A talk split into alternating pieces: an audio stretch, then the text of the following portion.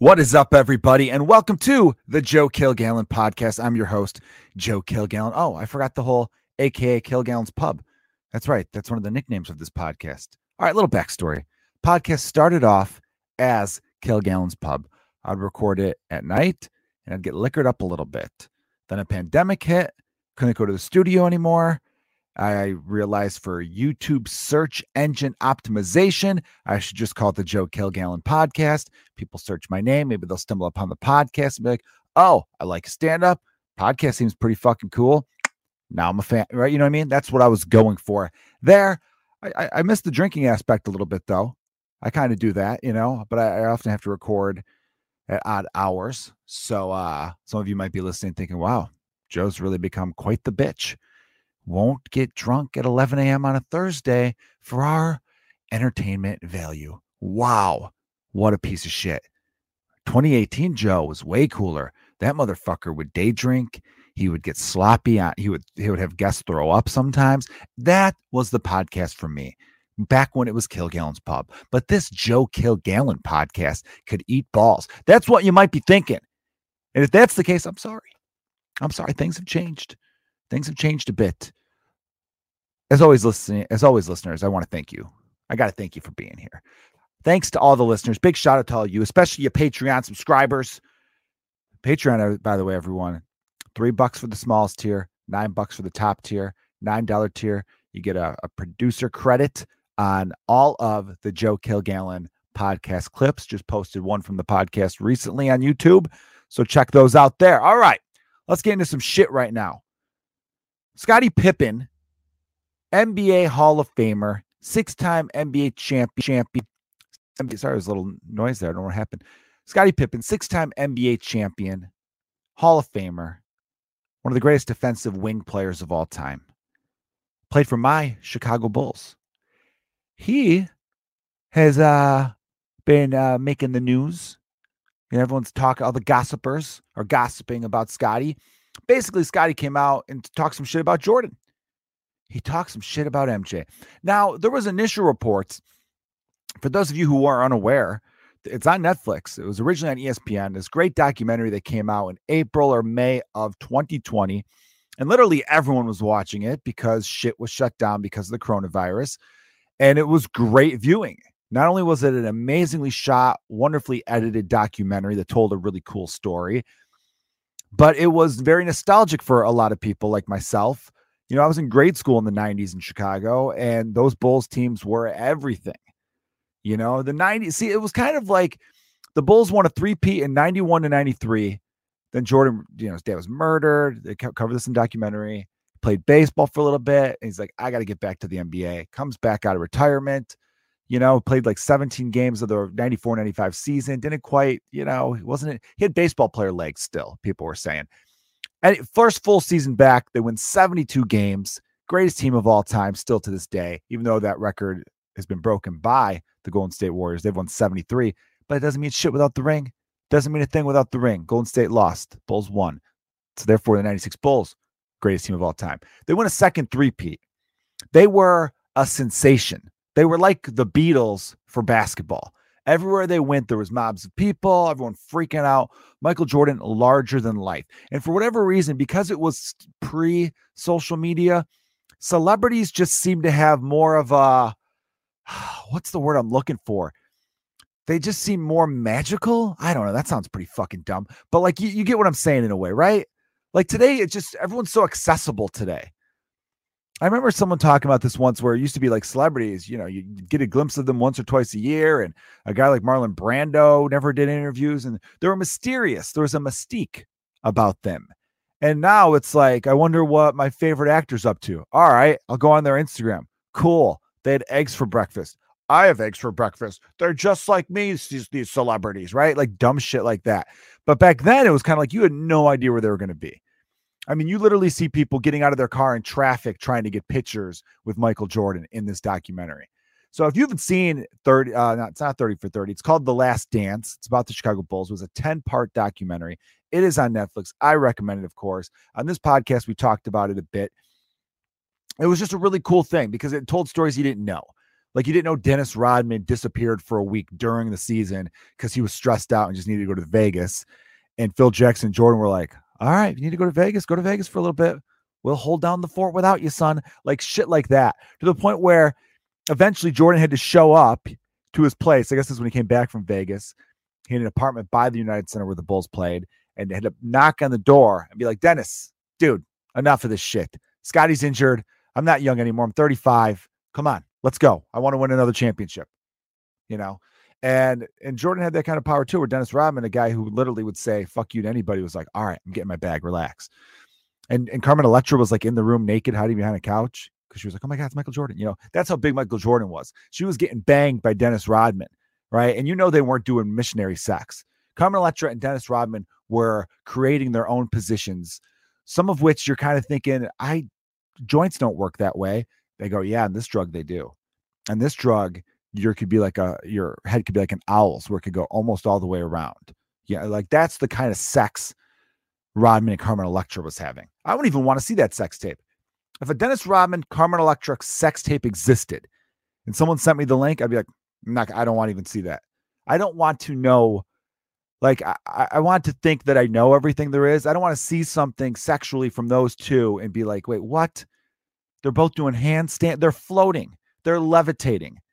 They're they're having what's that position called? The Criss Angel. What sexual positions are Dennis Rodman and Carmen Electra doing? Or maybe it's the exact opposite maybe you think these crazy rock star, you know, uh, NBA star, professional athletes, supermodel, Vegas, right? Like cocaine, strip clubs. Maybe those people have the most boring sex, just like the type of sex where you, you describe as moist. It's a word that you that people don't like. They don't like the word moist. And you'd be like, well, that's what it looked like. It didn't look, it looked like there was a lot of good friction going on. It looked like a little, eh, you know. Maybe they do. I don't think that's the case though, because isn't that the point of being up all on these all these uppers, so you could be crazy in the sack? Or maybe they're just like so exhausted. It's like we had a long forty hours of heavy drinking. I pet a tiger, saw that magic show. Vegas is like, this is a lot. It is no wonder people only stay here for about three or four days and they can't wait to get the fuck out because I am spent. And then they're like, all right, let's just do that position where we're both on our sides we kind of grind into each other a little bit, you know. So you got like your bellies are full of Chipotle, and you're kind of like, I don't want to do a whole lot because I don't trust the back door. You know, you might lift my leg up a little bit, and it's fart city. You know what I mean? That's what she might be saying. Maybe Carmen's telling Dennis that. Like it could be. It could very well be. So they don't cover that in the documentary, but they cover stuff like that where you didn't know that at the time because there was no social media. There, the internet was just in its infancy. And you find out that Scottie Pippen had one of the worst contracts signed by anyone in history. And, and a backstory of Scottie was that he was one of 37 kids. And I'm, I might be exaggerating, but only slightly. He has so many siblings. They talked about his family and they didn't grow up with much. And, and you really feel for him there. And the way he came up and overcame a lot. Yeah, I, I was a big fan of Scottie, the player. As a human being, I don't know the man personally and uh, there's a lot of bullshit on the internet and you hear a lot of rumors and whatnot and i i always try not to dig too deep into those or whatever because i've heard stories from people where they're like i met bill murray once at an airport. I said hey bill can i get a picture and tell you a 17 minute story? And he was like i'm sorry i gotta go meet my sick mom i'm, I'm almost late for this flight glad you're a fan. Could you believe that? Wow does bill suck? And you're like no you suck you piece of shit. How you know what i mean? Like what what'd you want from him? Did you think you were going to become best friends with him? Did you think he was going to be like, you know what? I've been looking for a random person to be friends with, and you're just so real, Jimmy. What do you say? You, you cancel your flight, I'll pay for your seat, and you're going to go visit someone with me. Like, I don't understand. Uh, sometimes people just, you put these celebrities in such a, on such a pedestal that when you meet them, unless they suck your dick, they're never going to meet your expectations. Just look at them as people you're like, oh, I like your work. That's how I view it. Oh, I like that. That guy's work is great, or that woman's work is great. You know, whatever. Same way with electricians. I'm going to be talking about electricity a little bit later, by the way. But you know, if I see an electrician who's kicking ass, I'm like, hey, I really like your work. But I'm not going to be like, yo, electrician, come sign this bulb. Oh, you got something to do? Piece of shit. I'm going to tweet about you. You know what I mean? fucking no electricity over here in this relationship. I don't know why I chose electricians. You'll find out later. I got an electrical situation going on, everyone. That's a whole to do though. So yeah, I, I never try to read too much in about, but growing up in Chicago, the thing about the rumor about Scottie Pippen was, and again, this could have been a good rhyme, but they, they called him No Tippin Pippen. And again, a good rhyme. There are some things about life where you're like, is that true or is that just a bullshit rhyme? Some of them I just go, eh, I can't stand certain rhymes. Happy wife, happy life. Fuck your happiness, is what that's saying. Oh, you're some dumb dipshit husband? Well, sacrifice your own shit and make your wife happy. You know why? Happy wife, happy life. That's a whole, it's just a dumb rhyme. Seriously? Okay, she's happy, but I'm fucking miserable. So what kind of piece of shit bitch did I just marry that only is happy if I'm fucking miserable right now? Shouldn't shouldn't it be like happy couple? There's no rhyme to that, right? Shouldn't it be, hey, let's meet each other's needs? Let's do that. Let's let's support each other and and and be good to one another. There's but there's no rhyme there. An apple away keeps the doctor a day. An apple a day keeps the doctor away. Is how I meant to say that. I mean, that's that's good advice, but it, it's probably just more the rhyme. So I want everyone to think about it. When you go out there in the world and you come across some piece of advice that rhymes, be like, is this really good advice? Or are we just really into rhyming? I think we're just really into rhyming. You know, I've often said one of the best grade school insults of all time is when someone says, Hey, yeah, well, you're part of the itty bitty titty committee. You know, maybe that girl really did have some small tits, but it's a really good rhyme scheme. Like when you hear that, you're like, oh, that's mean. But you're like, fuck, it's a good insult. It's really good insult. So no tipping Pippen was the thing. And, you know, again, like I said, I try not to judge people off of hearsay. When I first heard that, I was like, maybe he'd been bar hopping and he thought he had already tipped and then he walked out. And then later he's like, ah, shit, I forgot to tip. It's all right. I'll come back to this bar. I'll, I'll double it up. I'll throw like an extra hundred bucks in or something like that. He doesn't get to the Bulls are on the road. He doesn't get to, back to that bar for a couple weeks, comes back in and says, Hey, totally forgot. I felt like an asshole. It's been eating me up all the last week or so. Here, here's another hundred on top of what I should have gave you. And then that person's like, Oh, thanks, Scottie. But in their head, they're like, Fuck. I already told everybody that you don't tip. And this one guy, Bobby, because this is a Bobby rhyme scheme, was like, I should call him no tipping Pippen. And then that's how that went about. But I think there's actually some truth to it because there was it, was it went around long enough where the no tip and Pippen thing could be real.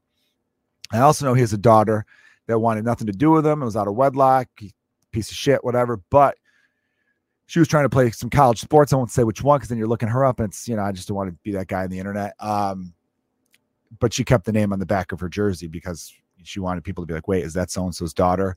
For potential college college scholarships. Which in that case, I don't blame her. You know, you got a bad parent, you, and really, what is what's the minimal thing a parent gives you? Your name. Your name is what you get. There was an Everclear song where it's like, "Daddy gave me a name," and then he walked away. Like, you know, that's the bare minimum a parent gives you is a name, and then they could be a complete shit after that. They could be like that Johnny Cash guy who named his kid Sue. It's like, why name you Sue? Because I knew you'd get into fights and that would make you tough. It's like, you know, there's plenty of tough guys named Dave you fucking asshole, right? I don't understand. See, even at the end of the song, the Johnny Cash, as he's singing about the boy named Sue, the guy named Sue later says, if I have a kid, guess what? I'm going to name him anything normal because this was still a dumb idea. Some people hear the boy named Sue and think, hey, made him tough. So eh, maybe his dad knew what he was doing. Meanwhile, Sue was like, yeah, I beat the fuck out of a lot of people, but I lost a fight to, you know, a guy named freaking Mike. There's pl- again, there's plenty of tough and regular names out there. You, you don't have to name someone Sue to make them tough. Also, you could have a very happy, awesome life without being a tough guy. He could have just named him fucking Alex, and the guy could have had himself his own accounting firm and, and, and lived in a high rise downtown, and he just doesn't get into kerfuffles, right? So that's something to think about. So, anyhow, uh, th- as far as that goes, I didn't blame his daughter for using his name. That was my point there. Now, Scottie Pippen, you know, after the last dance, the documentary I just, you know, ranted about a while ago came out. Scottie kind of looked bad in two episodes. He looked bad in the episode where they're talking about the final season because Scottie was could have had a surgery in the off season, and he said, "I'm not fucking up my summer." But really, what he was mad about was his contract because he was seriously grossly underpaid.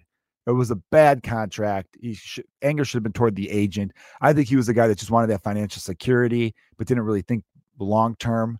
So he signed it, and then a couple years later, it's like, wait a minute, I'm a perennial All Star. One of the best defensive players in the league. I should be getting way more than what I'm getting. And at that point, the Bulls are like, well, we don't have to give you any more. This is why it's a contract. This is what we're giving you. Now, if you want to talk about an extension closer to when your contract expires, of course, we'd love to talk about that with you, Scottie. We're all ears. And and Jerry Reinsdorf, the Bulls owner, who's not a good guy. People like to try to act like he's a good guy in Chicago. He's he's really not. He just whatever. He um I've never met him, but I I, I could I know it. He um said like I told Scottie not to sign it. Did you? Did you really? Mm, okay. And, and, another thing that killed me about Jerry Reinsdorf during that entire documentary, Jerry Krause is one of the villains of the documentary. Jerry Krause uh, grew up actually not too far from me. He uh, was, you know, a guy that definitely let some ego get in the way. He's, he, he kind of discredited the players, saying organizations win championships. When of course that there's some truth to that, but like most people credit the players first and foremost any executive or general manager goes, I got to give the credit to all the players here. You know, we tried to put the best team together, and boy, did they execute. You, that's what you do. Where he kind of came out like, eh, I could, I could build another championship tomorrow, which is like you got lucky and inherited the greatest player of all time in Michael Jordan. Anyhow, Krause is a villain throughout this documentary. The sad thing is, Jerry Krause died, I, I don't know, maybe 10 years ago now. So he had no say. So it's, it's a lot of people trashing him without him being able to tell his side of the story. So that part of it, even people who didn't like Krause were like, yeah, we felt bad about that. Even some of the players, when they saw the documentary, were like, look, I by no means got along with Jerry, but seeing that and not being able, him not being able to say his side of it was a bummer. And so to those players, I give credit to for having some empathy there. Reinsdorf, though, whenever they cut to him in this documentary, plays like a, I just let Jerry run the team. I try to stay away from these things. I try. It's like fuck off. You're the owner of the team. Don't act like you don't take part in what happened toward the end. Because spoiler alert, at the end of the, it's called the Last Dance because they knew going into that season it was probably going to be their last year. Because Krause was talking about getting rid of this guy and this guy and this guy, and Jordan's whole thing was we're still winning. If we start to lose, fine, but we're still winning. You're talking about ending something while we're champions makes no sense to me. And I agree with him. I 100% agree and yeah, that's I mean, it's cool that the Bulls ended on top. You know, back to back three peats. Nobody beat them in the finals, and that's such a big part of Jordan's legacy now. Where if you would have kept playing forever and got older and older, yeah, eventually someone might have come along to beat him. I'm sure. But his whole point is like, why are you forcing it? Don't force it. If we all decide as players that it's done, fine. But for you to just get out ahead of it because you didn't want to fall off the cliff, like no fan base gives a shit. If you're a fan of a team and your team's winning championship, championship, championship, six of the last eight. Then it ends because a few players retire or whatever. You go, okay, yeah, what a great run. We had a dynasty. Or we're going to be bad for a couple years, but that's okay because we'd be selfish to not enjoy these last what we just happened. So I I, I don't understand what the, were whole like one of the things Krause was saying was like if we trade some players now, our rebuilds that much quicker. I'm like, you're talking about rebuilding on the heels of winning the NBA championship for the fifth time in the last seven years, back to back again. No real threat. Like, what what are we doing? It, just it was so stupid. And so I agreed. I understood the players being like, what the fuck? Like, fuck this. And the Bulls are good this year, which is awesome to see. But in the same regard, they deserve to suck for a while. I really do believe they're uh, in that kind of karma because it was a slap in the face to the players who won you those championships, making you that money, and a slap in the face to the fans who also make you that money. I just hate these fucking billionaires out there who are just, you know, or egos getting in the way. All of it was dumb. And and so Scottie comes out basically after that a little bit was kind of pissed off because they showed him quitting on his team. The year after Jordan retired the first time in 93, Pippen led the Bulls and did a great job. They I think they lost like two less games without Jordan. They won like 55 and or 57 and 93 and 55 and 94. And yeah, they had a Toni Kukoc who was real clutch, Steve Kerr. But again, you lose Michael Jordan, it's a big deal. Scottie stepped it up. He averaged like two more points a game only, which isn't a lot. Uh, but defensively was great. Uh, just all around player. That's what Scottie Pippen always was, was a great all around player. At his peak, he was 21 points a game. I want to say maybe 22 seven, eight rebounds, five or six assists, couple steals, lockdown D, great transition score. Wasn't the best like spot up jump shot type guy. Had a pretty good three, all that. They go to the playoffs, second round. Phil Jackson comes up with a play for Toni Kukoc. Scottie's like, fuck this shit. He's mad because he thought I'm the Jordan guy right now. Kukoc buried the shot. Pippen didn't do anything. But here's the thing about Pippen his whole career, he was never clutch. In 1990, the year before the Bulls won their first title, the Pistons beat the Bulls in seven. In game seven, Scottie Pippen had two points, sat out most of the game with a fucking migraine. I'm not, look, I've never had a migraine before, but it sounds like a bitch move. It sounds like a headache. And it, it is a headache. It doesn't sound like a headache. It's a very extreme headache. But it's also one of those things where if someone says they have one, you can't be like, you're lying. It just, and and eh, that's the thing. Pippen was known for kind of being like one of those players. Dennis Rodman, when he was on the Pistons back in those days, he once punted Pippen. He like basically like drop kicked him into three rows. And when someone asked why afterwards, he goes, "I don't like pussies." Like it was basically him saying like this guy isn't a gamer. I don't like people who, who play soft. Scottie's soft. Where Jordan had everyone's respect. They the Jordan rules. They're fouling the hell, knocking him around, all this kind of stuff. Jordan played great in that game seven. So and Jordan did call, call Scottie selfish in that moment for him sitting out. And so now Pippen comes out and says, Well, I think Jordan was selfish for retiring before, uh, you know, way too late in the offseason for us to sign any free agents to replace you. It's like, look, the guy's father was murdered. You know, he came to a late decision, sure, late in the offseason, but again, his dad was murdered. To call him selfish over that, it's kind of a bullshit thing to say you know, and I don't know. He's calling Jordan a bad teammate, I'm saying all this kind of shit. And and a lot of people are really coming out against Scottie Pippen. And I can't blame him because it really comes off like he's trying to sell books because he's got a book coming out. And it seems like every time he has something coming out, he says a bunch of stupid shit in the media. And it's like, wow, Scottie's really taking a cue from another Chicago icon, Kanye West. He's taking the Kanye approach. I talked to this on a podcast recently about how people will purposely like say stuff to just stir the pot so they get all that press whenever they're about to like drop an album or release a book or whatever. I got to get on board with that. I don't know what it's going to be, but if you guys see me say some stupid shit, or not even stupid per se, but something where you're like, ee, that's going to get him in some trouble. A day later, I'm going to I'm gonna drop my children's book that I wrote. that's what's coming out. I think Scottie's being a bitch. I'll say it. Scottie Pippen, I think you're being a piece of shit. I really do. I think Michael Jordan said in the beginning of the documentary, do not mention Michael Jordan without mentioning Scottie Pippen. He was there with me for all six. He pushed me to be a better player. Like I imagine I pushed him. I don't think he said that. I'm throwing that part in there. But he gave Scottie so much credit. Said he was his greatest teammate. You know, he said all these amazing things about him. And now Scottie, probably just years and years of being second fiddle, has just been like, you know what? Fuck Jordan. Jordan was a selfish teammate for retiring late in 93, even though his dad had died and Michael wasn't always the best teammate and all this other kind of stuff. And it's just like, all right, it's a bit much because especially after Michael made reference to him being sometimes a rough teammate at the time. But I thought Jordan explained it great. He was like, I wanted to win more than anything. And it worked. It worked clearly. He did. So as long as he takes ownership of that, and Michael Jordan also said, I, I never asked my teammates to do anything I didn't do. I showed him out running them in practice and doing all this stuff. There was stories that Jordan and Pippen said this. When the Bulls drafted Pippen, Jordan basically pulled him aside and said, We're going to play one on one after practice. We're going to push each other. You know what I mean? Jordan was looking for his Robin, the Batman to his Robin, or the Robin who's Batman, I should say. And so a lot of times I'm like, this is why whenever people who try to say Jordan's not the greatest of all time, they go, he had Pippen. I go, Pippen gets drafted by any other team, probably makes a couple all-star games, but he's not the superstar player. I don't even know if superstar I'd say. Superstar defensively, look at his offensive career numbers. They're nothing special. They're really average 16 points for his career, field goal percentage like in the low 40s, right?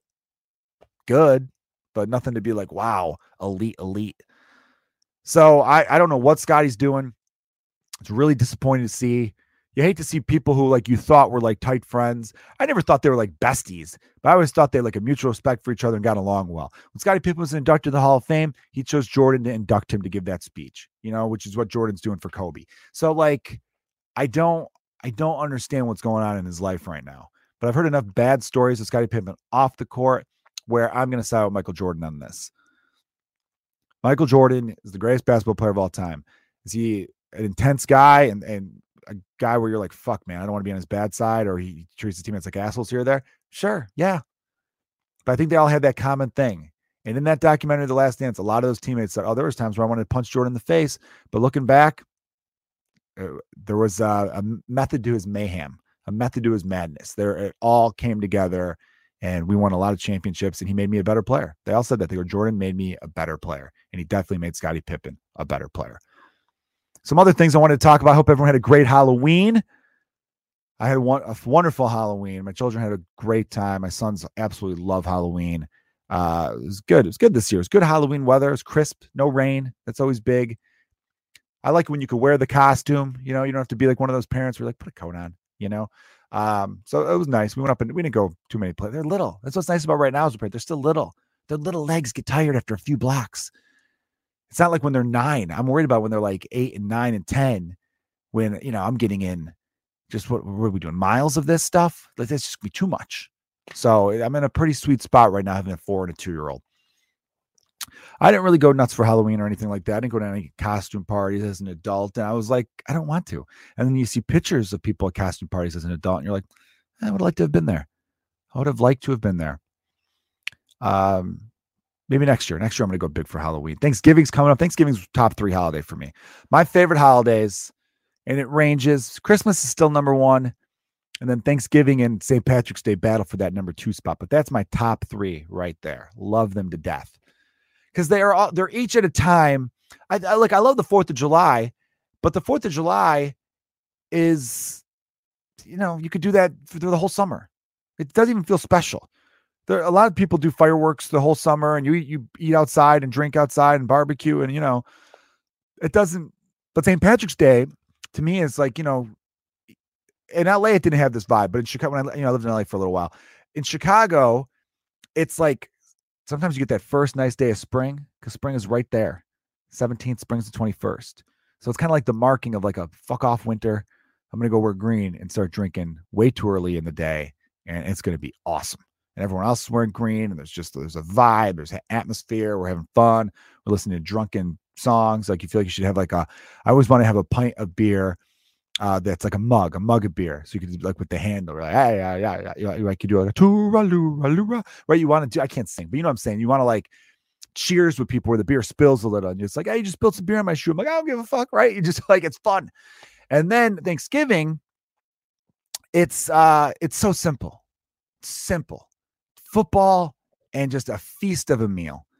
You know, I love mashed potatoes and gravy. I like crescent rolls. I like turkey. I like stuffing, the desserts, pumpkin pie, apple pie. Loved all that. And you got football all day. You know, and I feel like you're wearing a sweater.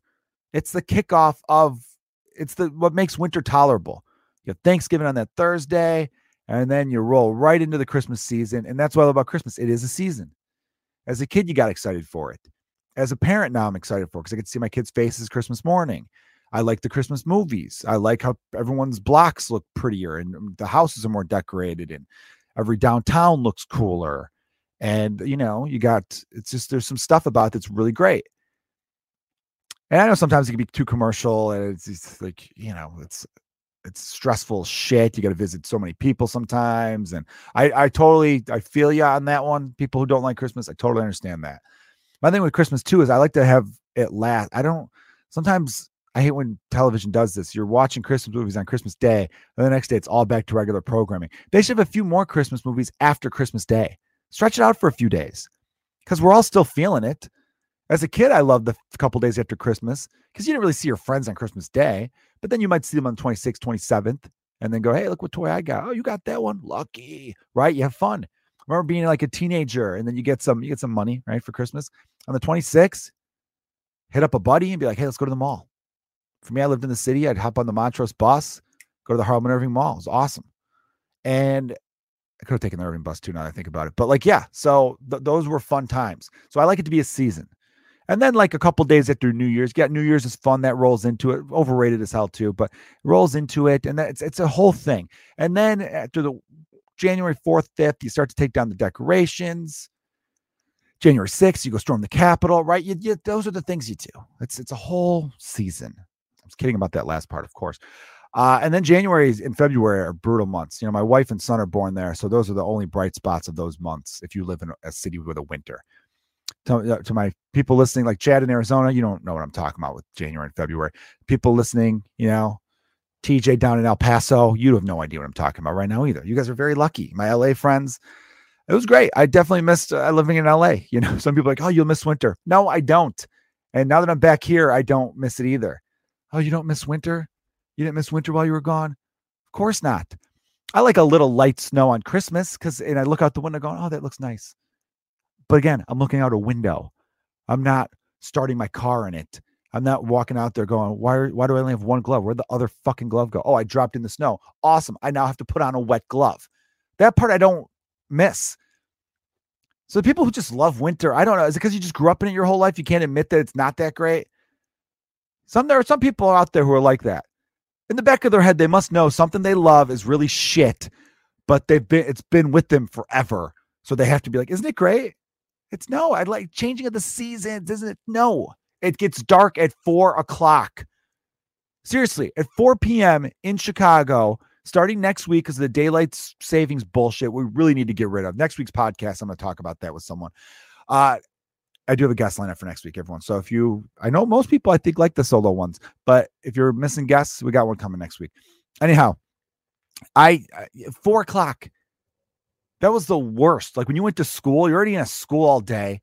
You know, you get out, we got, I got a 2 30 two two forty your home inside, drop your backpack, you know, you fucking have a snack, do, do your homework, watch some bullshit TV, and then it, you look out the window and you're like darkness. Sucked, sucked so hard. Yeah, so I I don't. Again, I don't mind the winter in November and December. Well, November's actually fall. We forget that. But I, first few weeks of winter being Christmas, New Year's, I'm cool with. But in chicago it'll snow as late as fucking it snows in april on occasion it's too much so again as much as i love chicago i think it's one of the greatest cities in the world the winter could seriously go fuck itself. Cannot emphasize that enough. I mentioned electricity earlier. I've been uh, playing some poker lately, and I played poker with some comedians, uh, and we were playing in my garage, and the power went out about four hours into the game, pitch black in there. And I think it's because I had this little space heater thing, and maybe that sucked all the power out. And then everyone's like, well, just a fuse, go switch the fuse. I did the fuse thing, it didn't work. But I have this main switch in the garage. I'm like, what's this switch? Because it said like main. I turned it on and th- everything went on for a second and then went out. And then when I turned that switch off, I turned, I flipped it again and it went on. And then when I got back off, it was like on off within a millisecond. But then I realized if I held the switch up, it's not like the switch would fall. It stayed up. But if I pushed it up a little further, everything stayed on. But I had to hold it up. So we were able to rig up like a broom pushing it up so we could play like the last 20 minutes. So anyway, I got to get an electrician out there because I don't know what the hell I'm doing there. You know, I'll, I'll look into some trades and stuff like that. I can be handy when I want to be. I've mounted all the TVs in my house, but when it comes to electrical shit, no, I'm not messing with that. I almost got zapped once, and that'll never happen again. I have no problem being like, yeah, I'll pay you the money, fix it. Maybe I could get a guy to. I know I got to get a better heat situation though, because it can't be playing. If it's once it's the winter, winter in Chicago, we can't be playing in the garage. We'll all freeze our nips off. And then here was the last hand, last hand of the night. I got fucked on a river earlier in the night and made a bad play at one point too. So at this point of the night, I was like riding even. I wasn't down. I think I was up a few bucks, a handful of bucks I was up. And I uh, did a pretty standard raise, pre-flop raise for you Texas Hold'em fans out there. And when I did the raise, I got like two callers on the flop. It was all low. I had pocket aces, uh, heart and diamond, and the flop was like seven four two. Yeah, I think it was seven four two. And I'm like, this is great for me because I raised. What are the odds he has a seven four two, you know, or seven or four, or maybe he's got pocket fours, pocket twos, pocket sevens, perhaps. But I still felt pretty confident, especially since someone raised like two bucks on. I don't even know what the hell they were raising on. Uh, they were just bluffing at it. I think that's what it. Maybe I raised whatever a few bucks, which was pretty standard for the game we were playing, and uh, fifty cent blinds. You know, it's not big slow stakes.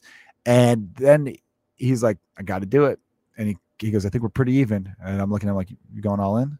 He said, yeah. And he counted. And I'm like, all right, well, well count for sure. And as he counted, I was counting mine. We were exactly even. So I was like, mm, it feels like a good sign for whatever reason. I got a call and he was like, damn. And he didn't really want me to call because he wasn't that strong. He had a 710 offsuit. He shouldn't even called the pre-flop raise, to be honest with you. And he kind of later was like, yeah, I don't know. I just had a feeling, which it worked. The turn comes a four. So now I have aces and fours. He still just has the sevens. Here's where I lose it though. The river comes a seven. So he gets three sevens to beat my pair of aces, my two pair aces and fours. Really. He's got a full house. He's got seven fulls of fours. And why I got mad. Look, yeah, that happens in poker. I got fucked that way earlier in the night. I here's why I got mad. My friends, I love these guys, and I, I went I went off on them a little bit, and they're like, "You're right, you're right."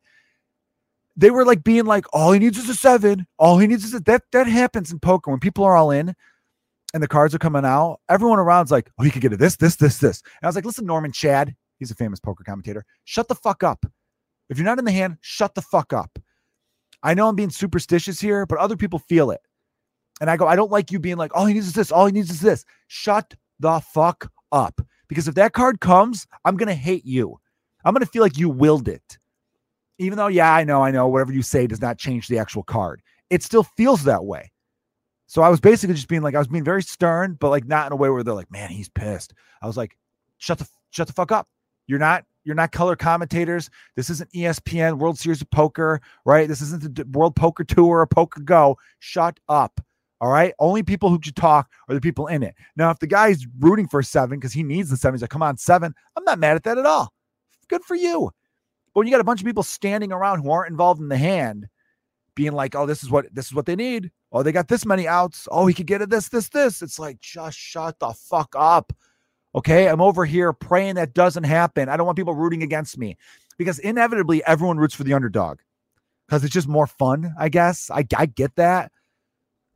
But like, really, I would like people to be like, aces won. Aces should have won. The person who played the hand better or who had the better hand should have won, but I didn't. I didn't have the better hand. Um, and you want to get all your money when you have the best of it. And I did have the best of it, and I just didn't win. That's why I like poker. In a lot of ways, it's like life. I was telling my comedian friends because it's an all comedian game that uh, poker is like comedy. Often, you know, the person who has the best set won't always get the recognition they deserve. You could do everything right and still get the wrong result. And what I mean by that is there's a lot of great, great comedians out there who just don't get the attention.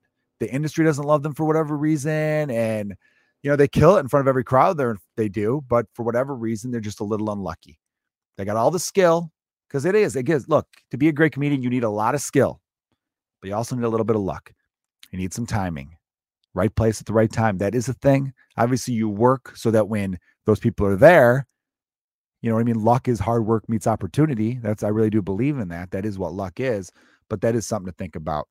I do want to end by talking about well, maybe this will be a Patreon bonus. Um there's the Cubs 5-year anniversary winning the World Series. They won the World Series 5 years ago. And it was one of the greatest days of my life. Still is. Besides my children being born, although I did joke, I had a Facebook post on that day. I wasn't really into Twitter like I am now back then. I barely tweeted back then. And I had the tweet basically, and Twitter sucks. I should I should have been I should have followed my advice and just not been one of those people back then. Uh, Facebook though, uh, I posted, I can't wait for my son to be for my not even say son. I said for my kid to be born. That way I could tell them about today, the greatest day of my life, which I think is funny to tell your your child, oh no, the Cubs won the World Series. That was the best day ever and it was it really was. It's it was something my whole life as a cubs fan you're just told they'll break your heart it's never going to happen forget it. You know white sox fans and cardinal fans talking shit they're never going to win it'll be forever just why do you root for such a loser? All that stuff. And all the heartache you dealt with as a cubs fan them getting close and then failing and it's just ah the agony. And for it to happen it really was just pure pure joy. Just there's video of me when the final out happened and I'm screaming, fuck yeah. But my voice does not even sound like me. And look, I've heard enough audio of my voice to know what my voice sounds like. You know, a lot of people, when they don't hear their voice, when they hear it, they go, Ugh. I know what I sound like because I've heard it a million times. There was something else coming out of me when I was being, I was like, fuck yeah, fuck yeah. Like in the moment, I thought I was just like a pumped up guy, but there were some other things were coming out. Some shit was, some stuff that had been buried was escaping through my fuck yes. So it was something else. Um, But what's sad, it's bittersweet in the same regard. I mean, nothing will take away from that. No matter what the Cubs do, and a lot of Cubs fans have gotten bitter and sad because they're like, I thought we'd win more than one and all this other kind of stuff. It's hard to even win one. There are a lot of teams that, you know, I kept talking about you can do everything right and still get the wrong result. There are teams who have done great things. They built the right team and they built all the sorts of stuff and they don't win. It's very difficult to do. Be thankful you got one. Um, of course, demand more. We get the highest ticket prices in baseball, Cubs fans. We should absolutely be demanding more. I am still pissed off that my favorite players aren't on the team anymore. They traded Kris Bryant, Anthony Rizzo, Javier Baez. Kyle Schwarber was not tendered. Like it's it sucks. It really does suck. And I that's the thing about it. I hate to get a little darker, not dark, but a little, I don't know, Debbie Downer-ish. It'll never be as good as it was on November 2nd, 2016. The Cubs can win the World Series within the next next year, the next couple years. It'll be great. It'll be amazing but we'll know it'll never be as good. Sometimes I think I should have just retired my fandom right there. I should have been like, look, this I gave so much to this team and I'm leaving on the highest of notes. I love them so much. I'll always be a fan, but I got to walk away. I'll, you know, I got to distance myself because I still get angry all the time. Like free agency starting up in baseball. I'm like, we should get this guy. You know, I don't know if I want that guy. People are just like, we shouldn't get anyone. We're rebuilding. And when the time is right, is when you start to spend money in free agency. So right now they should be looking for low level free agents that they can potentially flip for more prospects. It's like fuck off.